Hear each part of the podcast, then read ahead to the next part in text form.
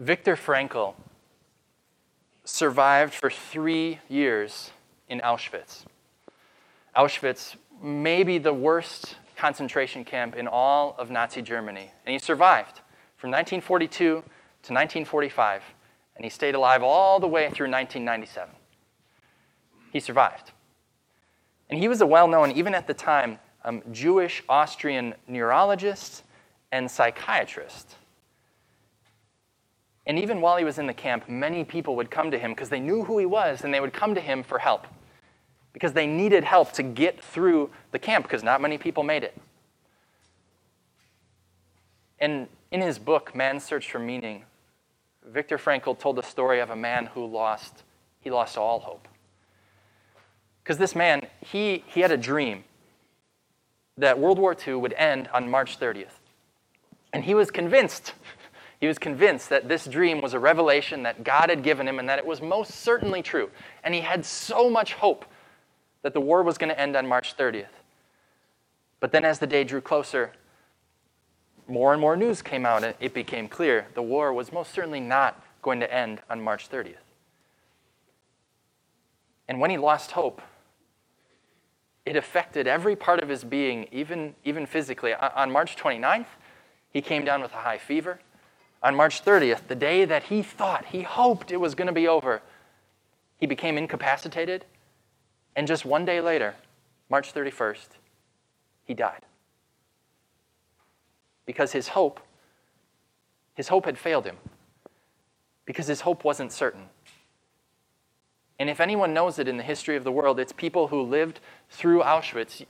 They know, and we know, that you need hope to survive.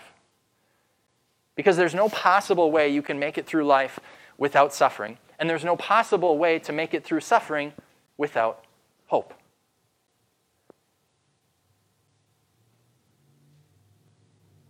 But the dark underside of that truth is that if you have hope in the wrong thing, it doesn't get you through, it devastates you.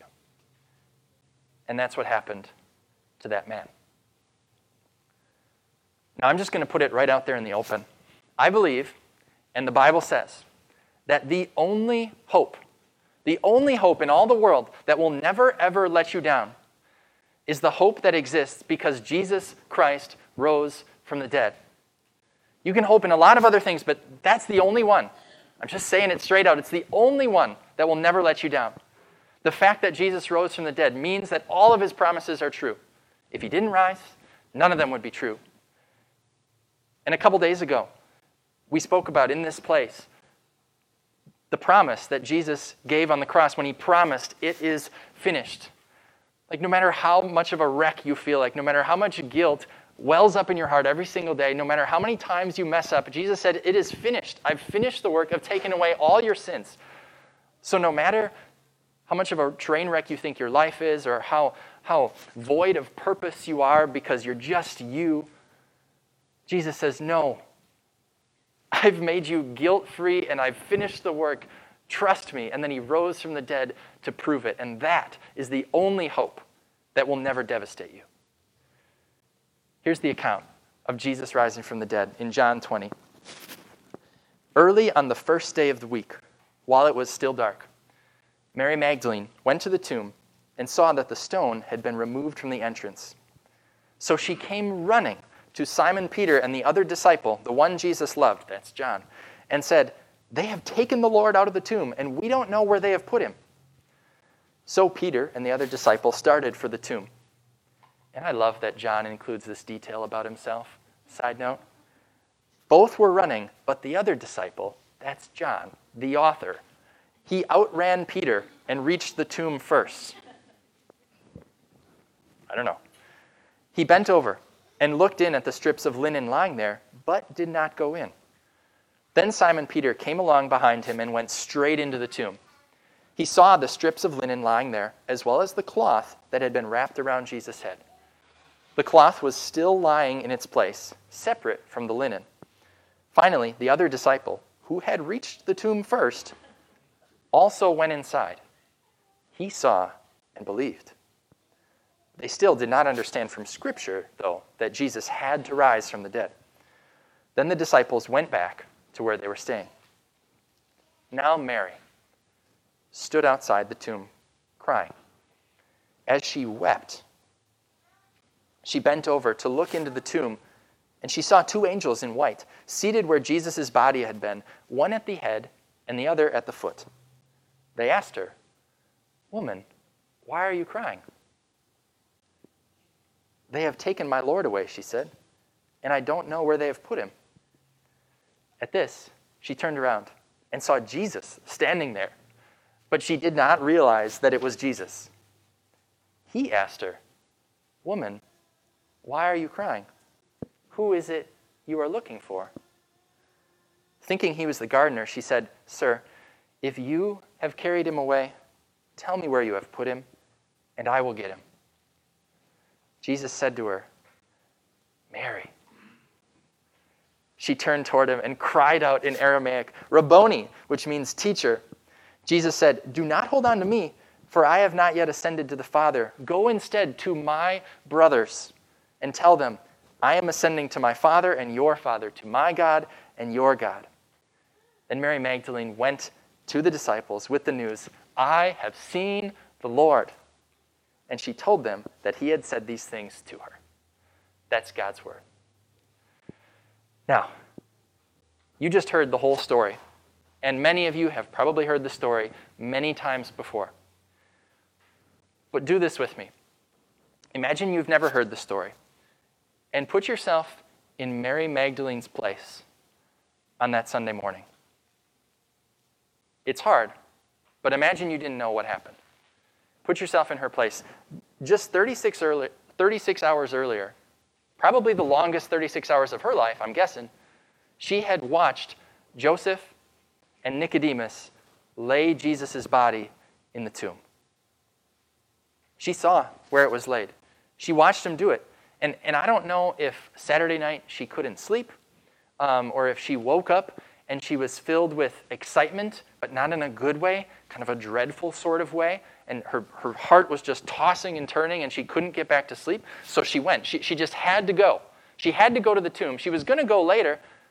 She had to go now, even before the sun came up, to pay her respects and show her love to Jesus, to finish preparing his body for burial, because she was really close with him. He had been her teacher. He was the one she called Lord.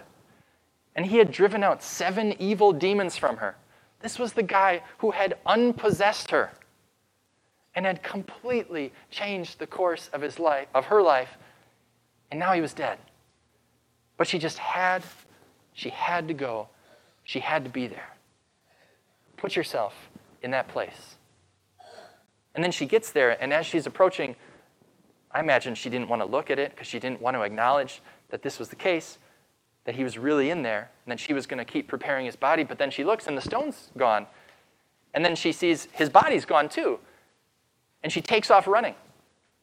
And she goes and finds Peter and John, and then, kind of like an elementary school relay race, as soon as she gets to them, they take off running in the opposite direction, and they go to the tomb, and they see that he's not there, and they believe. And then they head out again. And then we get back to Mary. By the time she got back, they were gone. And it's just her and the tomb where not only is her Savior not alive, but the body's not there. And she stood outside of it in a fog, a fog full of tears. And I wonder, I wonder now, what, what was going on in her head? What was she saying? She's saying, Really? Like, you couldn't just be content with shaming him and killing him on the cross. Now you have to take away what little, what little bit of goodness we have left, us getting to show honor to him by preparing his body for, for eternal burial. And you, you, you're not content and you take away his body too? Seriously? Are you kidding me? There's no body? God, why would you let this happen? And she was weeping. And this isn't the kind of tears that kind of just run down your cheeks a little bit. This was mourning. This was mourning in, in rage. She was mad because something, someone that she loved, had been ripped out of her life.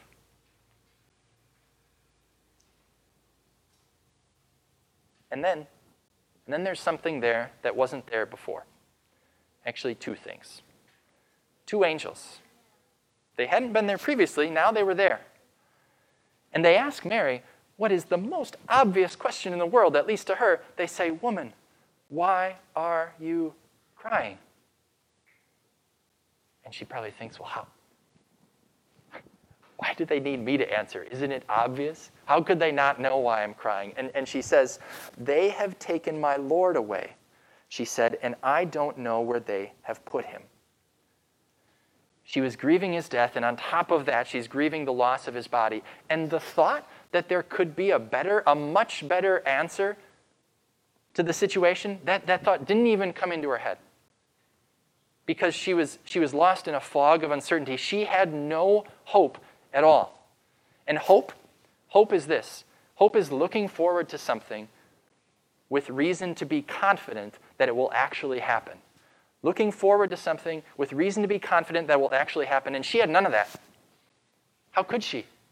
Her Jesus was dead, and now his body was gone too. There was nothing to look forward to. Nothing at all. And after she gives them the most obvious answer in the world to her, there's another person there. And he asks the exact same question Woman, why are you crying? And then he added, Who is it you are looking for? And she couldn't even bring herself to utter the word Jesus.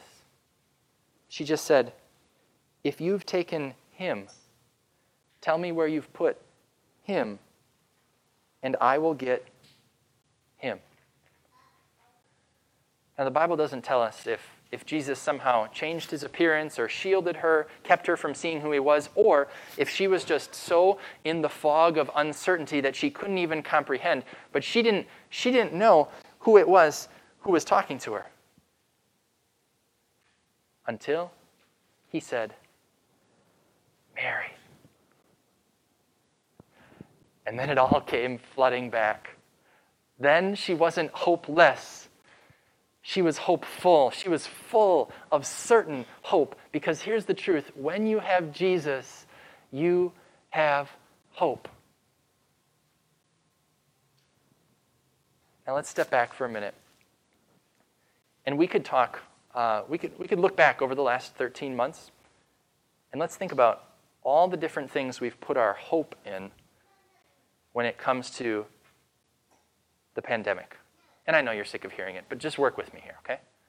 All the things we've put our hope in, I think there's a few. Number one, if I remember correctly, quarantine, 15 days. Number two, physical distancing. Put our hope in that. Number three, masks.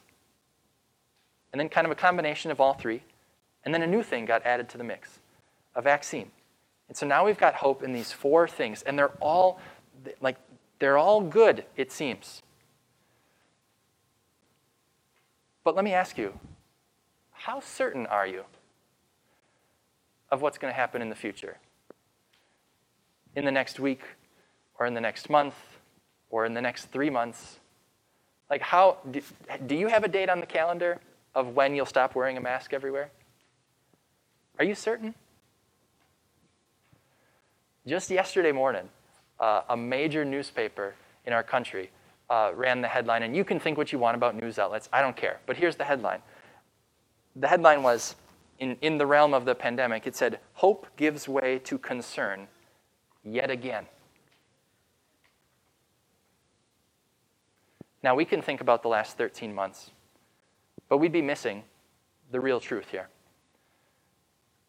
Because the truth is that every single time of life is uncertain every moment is uncertain. And, and at this point, I considered asking for audience participation, but I'm a little too much of a control freak to do that. So just think, okay? Think in your head what is one thing, or what is the thing that you're the most certain of? And no Jesus answers allowed. No spiritual answers. Can't do that, it's against the rules. What's the thing that you're most certain of? I'm giving you five seconds. Think.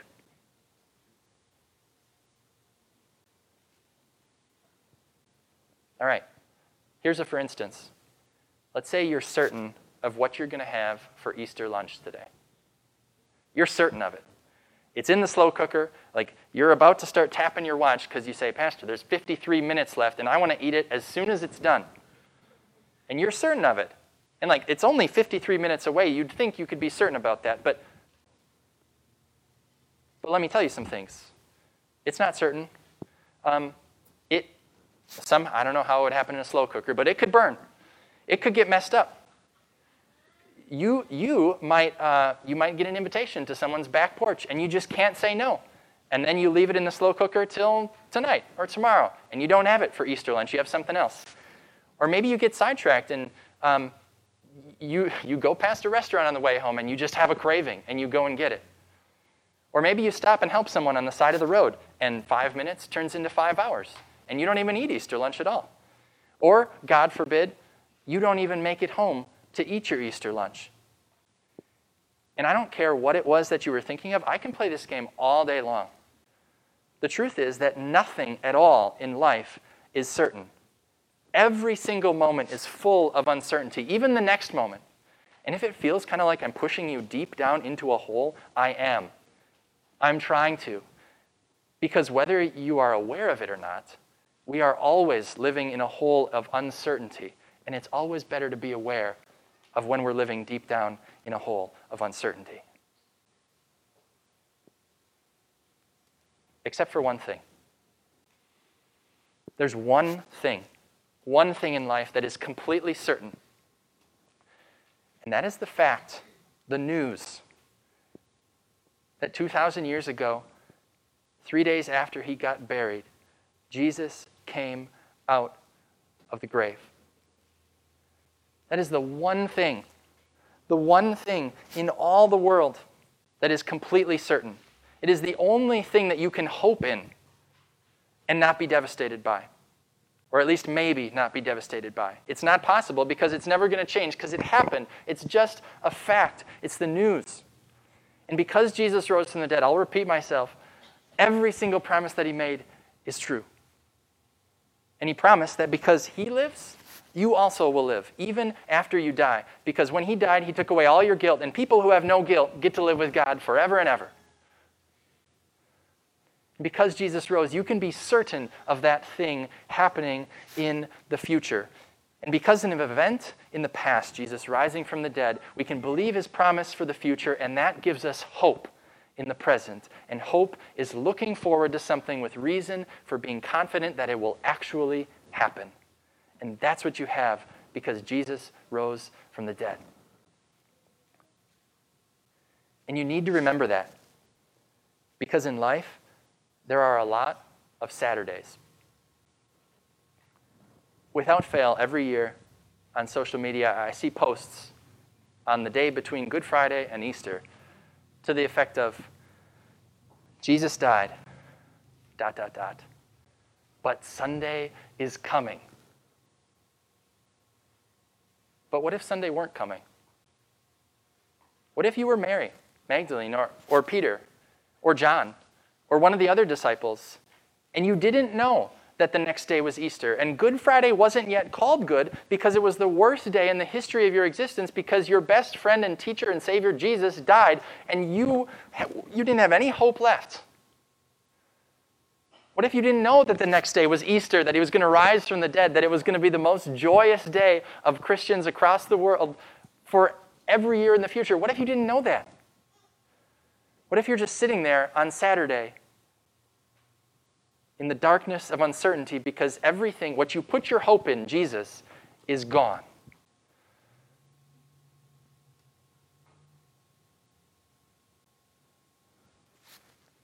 There are a lot of Saturdays in life that are full of darkness and uncertainty and things that you thought you could trust in get pulled out from under you. But when you have the hope of Easter, it changes how you live all, all those dark, uncertain Saturdays. I don't know what Mary and Peter and John did that first Saturday that they didn't know was after Good Friday and before Easter. I don't, I don't know what they did, but I can't imagine it was joyful. But after they saw Jesus, And again, I don't know. But did they ever say, Jesus, God, why did you leave us in the dark on Saturday? Why didn't you tell us? They probably didn't even think those thoughts because they were too busy listening to Jesus say, Mary, and listening to Jesus call them my brothers. Even though the last thing they had done to Jesus was abandon him the night before that he died. And the first thing he does when he rises from the dead is he says to Mary, Go tell my brothers, not those scoundrels or those, those, those guys who are just full of fear and lack courage. No, tell my brothers. Easter hope is what carries you through all the Saturdays of life. And so this week, this week when you're uncertain, or when guilt is welling up inside of you, or when there's just a darkness on your heart, see your risen Jesus say, Mary. Because Jesus doesn't just say, Mary.